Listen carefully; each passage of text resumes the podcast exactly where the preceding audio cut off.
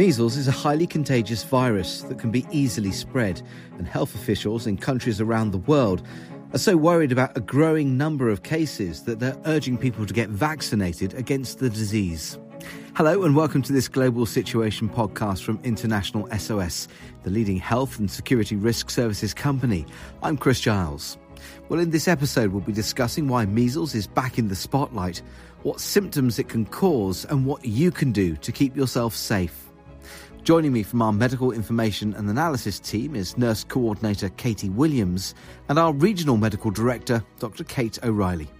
So, Katie, first, and can you tell me why cases of measles are on the rise? So, you know, measles is a disease that is found throughout the globe, but in particular, we've been noticing an increase in cases in Europe as well as a couple of clusters of cases in the United States.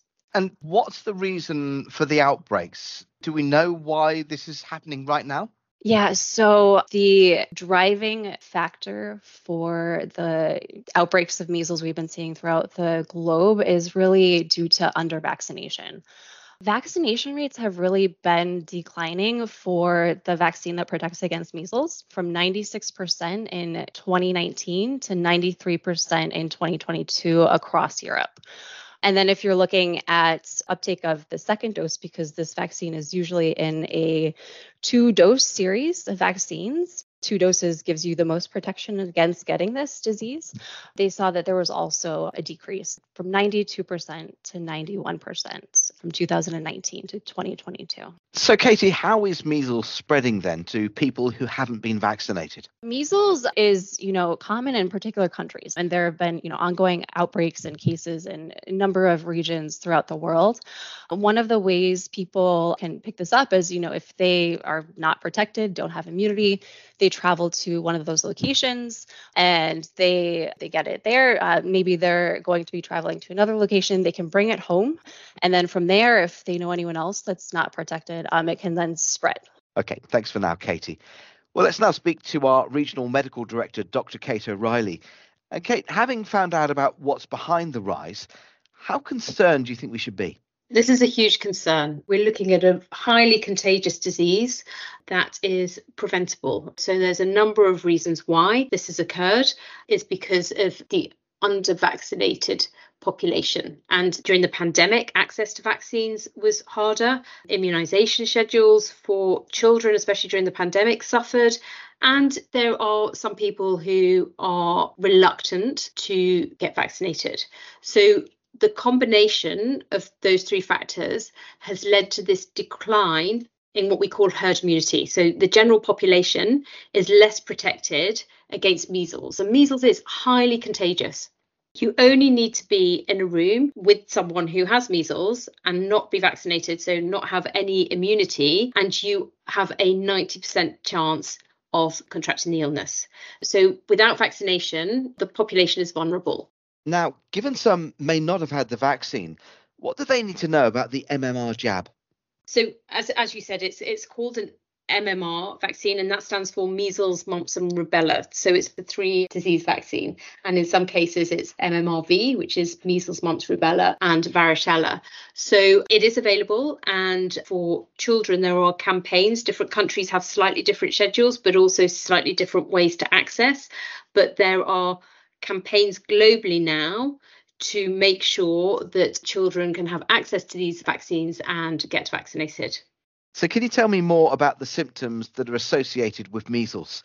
What do people need to know? Yeah, so common symptoms, it generally starts with a fever. So, high fever, and then they tend to get a cough, a runny nose, often kind of some conjunctivitis, so infection around their eyes. So, they're generally in kids you know, the, their nose is a bit runny, their eyes are a bit red and puffy, and they're coughing with a high fever. And then they get Koplik spots, which are spots inside the mouth, and they tend to be kind of a white or greyish colour. And these tend to appear just before the rash that is the kind of moment when you realize that it's it's measles and the rash tends to start at the head and then progress down the body and it, it's quite specific so non-specific symptoms to start with and then the rash comes out and for most people, it's a self limiting illness and settles, but there are complications. So, this is where the concern is. There was five fatalities across Europe last year. So, Common complications, diarrhea and ear infections and then pneumonia and an infection of the brain as well, and blindness. And then, you know, as I said, there's also the risk of death. So there's a series of complications ranging from common to very severe. And people at risk of these complications include, you know, the very young, the very old, those who are pregnant, and those who are immunocompromised.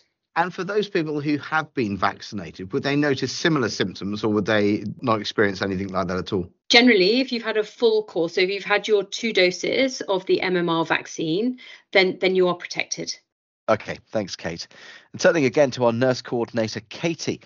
Having listened to what Dr. O'Reilly has just told us, if you think you've got measles, what should you do?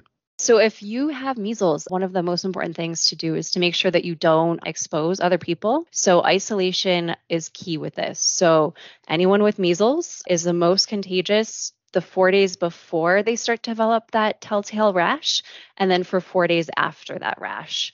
So that time frame it's really important for people with measles to to stay isolated away from others. And finally back to dr kate o'reilly and if you or your child haven't already been vaccinated against measles is that something that is relatively straightforward to do yeah, so I, I, would say to anyone who's concerned to book an appointment with their with their doctor, have a discussion about the vaccinations and how they can then get their child vaccinated and protected against measles. Okay, Dr. Kate O'Reilly and nurse coordinator Katie Williams, thanks so much for explaining the situation and for all your help and advice.